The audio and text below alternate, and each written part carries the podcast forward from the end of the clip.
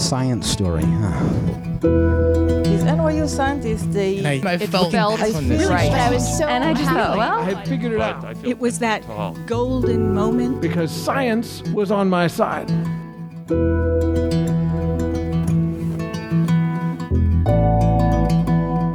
Hi, everyone. Welcome to the Story Collider, where we bring you true personal stories about science. I'm Erin Barker, Artistic Director of the Story Collider, filling in for Ben Lillie one more time. This week, we're interrupting our normal podcast schedule to bring you stories from two scientists who immigrated to the United States. Our first story this week is from Maryam Zaringhalam. It was recorded just last week at Busboys and Poets 5th and K in Washington, D.C. Miriam is one of Story Collider's DC producers.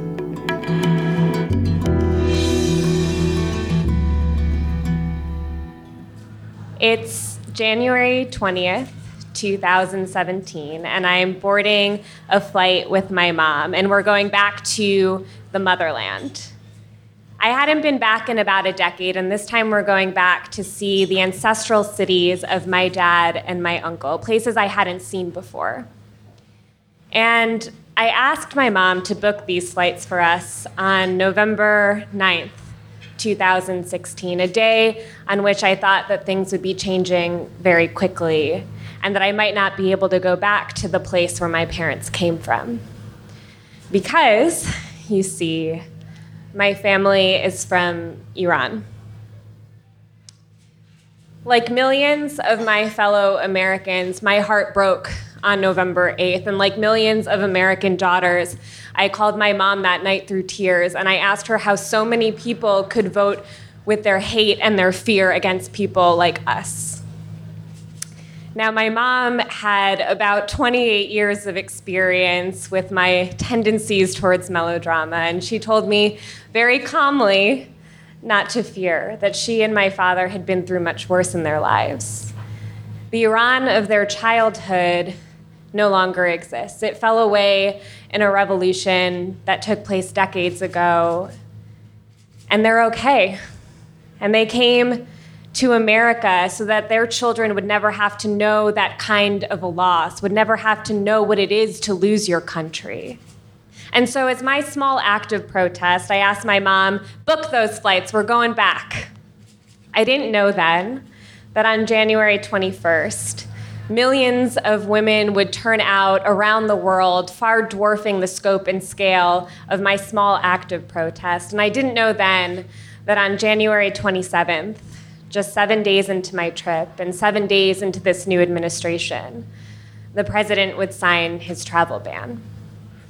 Now, for those of you looking to escape the day to day political realities of American re- life, I cannot highly recommend Iran enough. Because it is a country in which Twitter is banned, and Facebook is banned, and mainstream news sites like the Washington Post and the New York Times are all banned. And my mom and I spent that first week staying in these cute little bed and breakfasts that had little by way of internet or television. And so I spent that week in a state of bliss. I was walking the streets of Rome and Kashan and Esfahan, thinking about what these places were like when my parents and my parents' parents were growing up. And I was sightseeing and reading and eating, albeit overcooked vegetables, because it turns out Iranian cuisine is not very vegetarian friendly.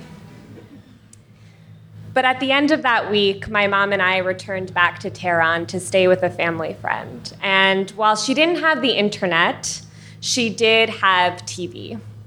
And so on that Friday night, uh, January 27th, I am in the living room and the news is on. It's state sponsored news, but it's news nevertheless. And I can mostly tune it out because it's in Farsi, and Farsi is my second language. And I'm reading, and suddenly I hear Rais Jambur Amrika, the President of the United States. And suddenly I remember why I'm here at this particular time in our history. And I look up and I see an image.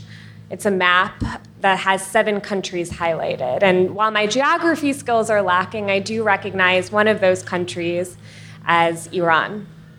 And I listen and I learn that people coming from those seven Muslim majority countries would be banned entry into the United States, effective immediately. And at first I thought, this can't be happening, it's too fast, it's too soon. But the thing about Iranian news is it's state sponsored, and so they play the same clips over and over and over again. And after about three or four times of watching the same clip, the reality of my situation sinks in, and the phone starts ringing, and it's my family from back home, and we're coming up with a plan of what to do in case my mom and I are blocked entry, are detained when we try to re enter. Our citizenship set aside because at this point we have no idea what to expect. There's so much chaos and confusion. And it's getting late and it's time for bed, but I can't sleep. I was so angry and hurt and ashamed because I thought that we had moved on from this, that we were better than this. I felt duped into this false sense of security because I'd been here before. I'd felt this kind of rejection before. September 12th, 2001 was the first time I learned that someone could hate me or fear me or misunderstand me without doing me the courtesy of getting to know me. I was 13, and my best friend found me in the hall and she said, Look, Gina C's been telling all the kids at school that your parents had something to do with it. And by it, she meant those two towers coming down just 25 miles from where we lived. And immediately I was just completely taken aback. This was so ludicrous. I was freaking out just the day before with all of my classmates because my mom worked in New York City and I had no idea where she was. And there I was being accused of something so heinous and hateful. Unfortunately, the rumor was so ridiculous that it died out after a week. But once you have that feeling that you're different, that you're easily mistaken and that people will jump to conclusions out of fear or ignorance or sheer convenience. You never lose that. And I developed this sort of a sixth sense for what people got wrong about me, the ways that they would talk about me, sometimes right to my face. Like, I remember this kid after high school biology class cornered me and he said, Maryam, just so you know, the only reason the teacher is giving you such high marks is because she knows that your parents come from a culture that doesn't value women. And I just thought, well, it seems to me like you don't much value women because there he was trying to undermine my success because it allowed him to believe that he was better than me, that he deserved more than I did. And it came at the expense of who I am, of where my parents come from. And so while I have this microphone, let me set the record straight. My parents come from a country where over 70% of the science and engineering students today are women. A country that holds science and engineering excellence to the highest regard. And science, it runs in my blood. My mom is one of the best doctors in the tri state area, and my dad is a nuclear astrophysicist turned systems architect. My aunt is a software engineer, my uncle is a material scientist, my cousin is a civil engineer, and my grandma was one of the first women to integrate into an all boys school in France. I could go on and on, but this is just to tell you that these are the strong Iranian men and women who raised me, who lifted me up, and who taught me that the sky was the limit because I was at the intersection of two cultures, Iranian and American. But that night, those two cultures wrestled inside the pit of my stomach until finally I gave up on the dream of sleep and it was morning again. And I will myself out of bed and out the house and down the street to get a cup of coffee at a coffee shop because I desperately need caffeine. But more than that, I am craving for the first time in a long time the internet. I want to feel connected to what's going on back home. And so I sit down and I order an Americano and I open my phone and I connect. And while I can't get social media or the news, I can get text messages and emails, and they are pouring in from my friends and my family and my peers and my professors. And they are telling me how concerned they are, how worried they are. They're giving me phone numbers of lawyers they know that are stationed at JFK. But more than that, they're telling me to please tell my friends and family in Iran that this isn't us, that these aren't the American values that we hold. And in that moment, I felt completely overwhelmed by a feeling that was so different than what I felt as a 13 year old when I was accused and I was just trying to grieve. In that moment, I felt held and loved and cared for, all while I felt nauseous and anxious and so completely exhausted. And so I closed up my phone and I headed back home hoping for a nap. And I go and I see my mom is still in the living room and she's watching the news again. But this time there's a new news clip, and I look at the screen and it's footage of all of the protests that had broken out overnight in airports across the country. And I see people holding signs that say, no ban, no wall, that Muslims are welcome here, and they're signs of love. And I realize that I don't need to tell anybody in Iran who the American people are because there they were on state sponsored television, no less telling the world exactly who they were, with their signs and their voices raised and their bodies standing side by side in solidarity. Now, I've never really been one for protest. I really don't like crowds, and chanting in unison with a bunch of strangers really creeps me out. I always thought that protest was this exercise in preaching to the choir for a change that may never come. But in that moment, I realized its true power. It's this way of signaling out to the rest of the world who we are and what we stand for when those with all the power fail to represent us time and time again. I went back to the States four days later, thankfully without any incident. And I came home to a country that felt different, but not lost, not like my parents' Iran. And I came committed to joining the movements that were popping up around the country, not just to march for science or environmental justice or women's rights or affordable health care, but to raise my voice as uniquely me, to articulate every part of myself, who I am and why I matter. As a woman, as a daughter of immigrants, a product of Science Without Borders an Iranian, an American, and a scientist myself. And what I can only hope is exactly what my parents imagined when they dreamed their American dream. Thank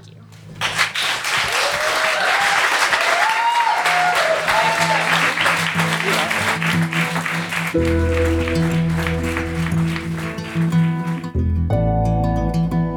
That was Maryam Zaringhalam. Mariam is Story Collider DC's newest co producer, as well as a molecular biologist who now works in science policy. She also co hosts the science policy podcast Science Soapbox, and her words have appeared in Slate, Scientific American, and Quartz. You can find several other stories from her on our website at storycollider.org. Before we get to our next story, we're happy to announce that we are producing a series of Story Collider shows in the St. Louis area as part of our partnership with St. Louis Public Radio. Join our hosts Eli Chen and Zach Stovall at the Ready Room on October 5th for their debut show. For tickets, see storycollider.org. And you can catch Eli's story on our podcast next week when we resume our regular schedule. Stay tuned for the next story after this message from our sponsor.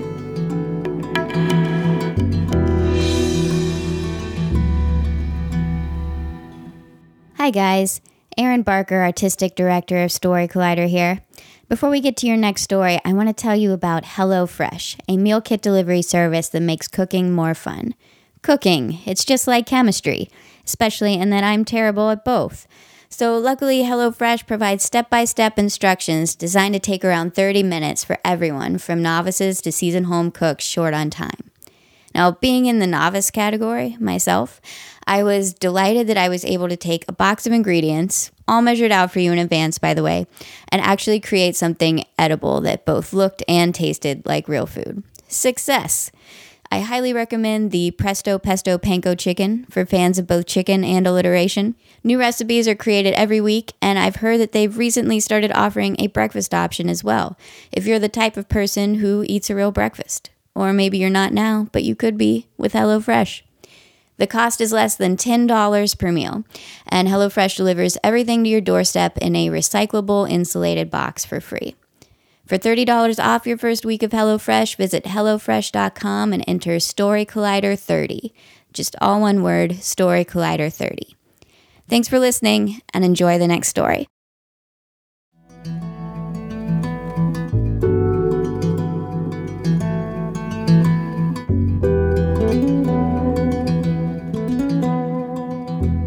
Welcome back. Our second story today is from Janina Scarlet. It was recorded in August 2017 at the historic El Portal Theater in Los Angeles. The theme that night was Epiphanies.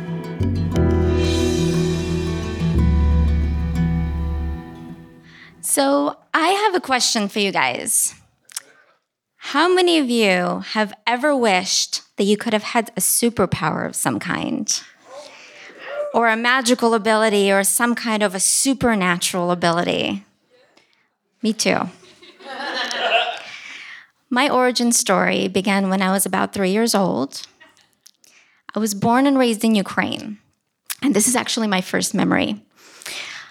It was May Day, which is our Labor Day, and I was sitting on my dad's shoulders. My parents were holding hands and we were marching. The air smelled like cotton candy, and I was holding a red balloon. And there was music and dancing. And then there was a scream to my left. And I looked, and there was a woman on the ground she was convulsing, and there was white stuff coming out of her mouth. And some people ran to help her, and other people ran to call the paramedics. And then other people started falling down. And some of them were also convulsing, and some of them just were not moving at all. I remember that feeling of utter horror, not knowing what was happening. My parents held hands, they kept me on my father's shoulders, and they ran all the way home. A few days later, we found out that a week prior to the parade, there was a massive explosion about 200 miles from us in a Chernobyl nuclear radiation plant, and we were all infected. We had to seek immediate iodine treatments. I somewhat remember the harvest of that year. The plants and flowers were the biggest and most amazing that Ukraine has ever seen.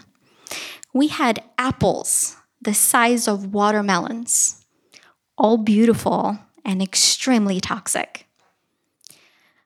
We were all affected differently. The way that the radiation exposure affected me is that it pretty much shut down my immune system. I spent many months at the hospital. I would get frequent nosebleeds, for which I had to go to the emergency room. And every time the weather would change, I would get severe migraines and seizures. A few years later, the Soviet Union collapsed, and with it, so did the economy. Most people lost their jobs pretty much overnight. Some people, like my dad, were able to keep their jobs on the condition that they would get paid twice a year. People were starting to get angry. People were starting to drink, and they were becoming very aggressive. Their aggression quickly turned toward Jewish people, and the amount of anti Semitism very quickly rose to that that it was in World War II. For those of you that might not know, Ukraine was invaded during World War II, and the particular city where I'm from was burned to the ground. Several concentration camps were established there, and most of my family were slaughtered, with a few exceptions, like my grandmother, who was taken in as a slave to Germany. So after Soviet Union collapsed, aggression once again turned toward my people. It was no longer safe for us to live there. Some of the minor acts of aggression were kind of like when my neighbor Vicky came up to me. I was eight, and she asked me, My mom says you're a kike. Is that true? She was seven. I just shook my head and she said, I knew it. You're a kike. And she walked away. We filed for a refugee status with the American embassy because it was no longer safe for us to live in Ukraine.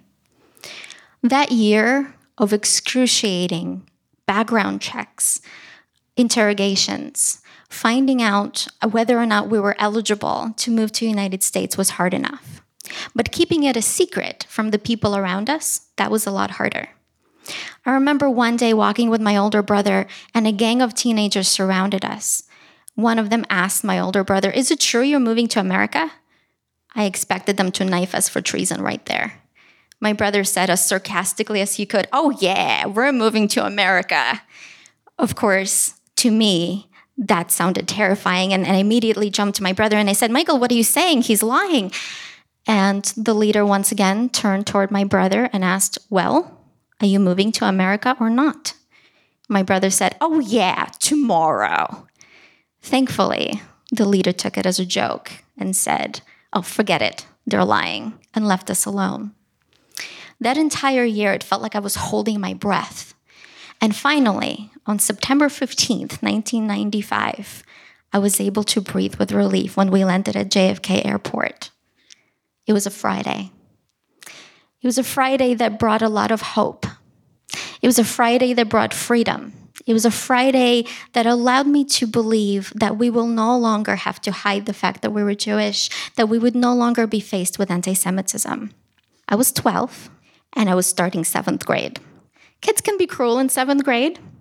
And a girl that didn't speak English, that came from a radioactive country, I made an easy target. So some of the kids would ask me things like So, are you contagious? Do you glow in the dark? Are you radioactive?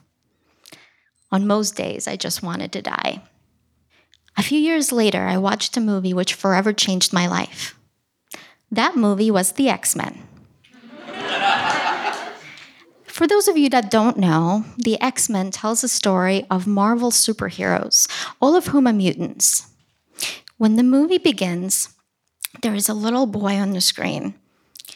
He's being torn away from his parents during World War II. His parents are being taken away to Auschwitz concentration camp. The boy uses his powers to bend the walls around them to try to argue, to try to fight for his parents' life. And I realize that boy has superpowers, and I want them. I realized as I was watching the movie that every single hero of the movie had some kind of a genetic mutation, kind of like me. And that most of them, like Wolverine, for example, received their genetic mutation from being exposed to radiation, kind of like me. And the X Men were required to register so that they could be controlled or, if necessary, exterminated. I knew what that felt like. My favorite X Men of them all was Storm. And the reason why I liked her is because she had a very special connection with the weather, like I do. I later learned about Storm's origin story. When Storm was six years old, her parents were crushed by an airplane that landed on their house. Her parents were killed, and little Ororo Munroe, Storm's real name, barely got out alive. As a result of this experience, she developed severe claustrophobia, which means fear of tight spaces. And even as an adult, when she was in a tight space, she would have severe panic attacks and have a hard time functioning. But if anything was to ever happen to her friends, to the X Men, none of that mattered. She'd be willing to face her biggest fear if it meant helping others. Storm taught me a lot. Storm taught me that your origin story does not make you a victim, it makes you a survivor. And that your very story, the very thing you've been through, is actually your superpower. And it's the first time I rethought my own origin story. And I thought, wait a minute, I want to use stories to help other people. So I went on to study psychology and then proceeded to my doctoral training first in neuroscience and then in clinical psychology. And then when I was doing my postdoctoral training, I was working at Camp Pendleton with active duty Marines with PTSD. Many of them would tell me over and over and over again, I wanted to be Superman. I failed. Doesn't that just break your heart? Some of the most incredible men and women you've ever met who've seen some of the most atrocious things you can imagine, believing themselves to be a failure because they developed a mental health disorder. So, this one day I was working with a Marine and I decided to challenge him. And I said, Well, does Superman have any vulnerability? And he said, Well, kryptonite. And I said, Right, right, kryptonite. So, if he's vulnerable to kryptonite, does that make him any less of a superhero? And he said, No, of course not. And then he got it. And then the smile spread on his face. And he said, I see what you did there, Doc. I've been using stories like that for years now. I've been using stories to help people understand that what happened to them is not who they are. What happened to them is what they've survived, what they've overcome, and they can use that to become the very hero that they are today. In doing so, in this connection, I too have been able to heal. I too have been able to find my life purpose, my own post traumatic growth in finding a way to connect with people and help people. And up until recently, I thought that my past was behind me. A couple of weeks ago, there was a march, a demonstration in Virginia. There were people marching down the streets wearing swastikas and saluting Hitler and chanting anti Semitic and racist remarks.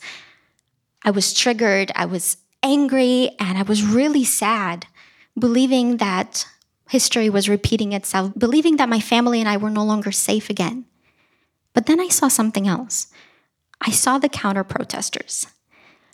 There were a lot of them, not only in Virginia, but they were all over the world. There were thousands and thousands and then millions of people pouring out their support to those who needed it.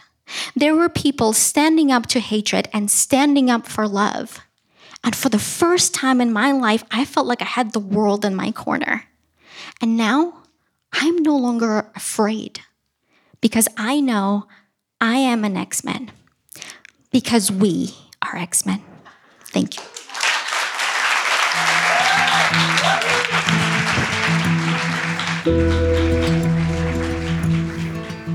That was Janina Scarlet. Janina is a licensed clinical psychologist, a scientist, and a full time geek. She immigrated to the United States at the age of 12 with her family, and later, inspired by the X Men, developed superhero therapy to help patients with anxiety, depression, and PTSD. Her book, Superhero Therapy, was released on December 1st, 2016 in the UK, and on August 1st, 2017 in the US. If you enjoyed today's story or are a fan of the podcast, please consider supporting us on patreon.com. If you sign up to donate $10 a month or more, we'll list your name in our show programs across the country. Story Collider is grateful for the support of the Tiffany & Co. Foundation and of Science Sandbox, a Simons Foundation initiative dedicated to engaging everyone with the process of science. The Story Collider is directed by Liz Neely and me, Erin Barker, with help from our many vendors and volunteers. The stories featured in today's podcast were from shows produced by Shane Hanlon, Maryam Zaringhalam, Cassie Soliday, and Audrey Kearns. The podcast is produced by Zoe Saunders. The theme music is by Ghost. Special thanks to Busboys and Poets and El Portal Theater for hosting these shows, and to all the immigrants out there contributing to science. Thanks for listening.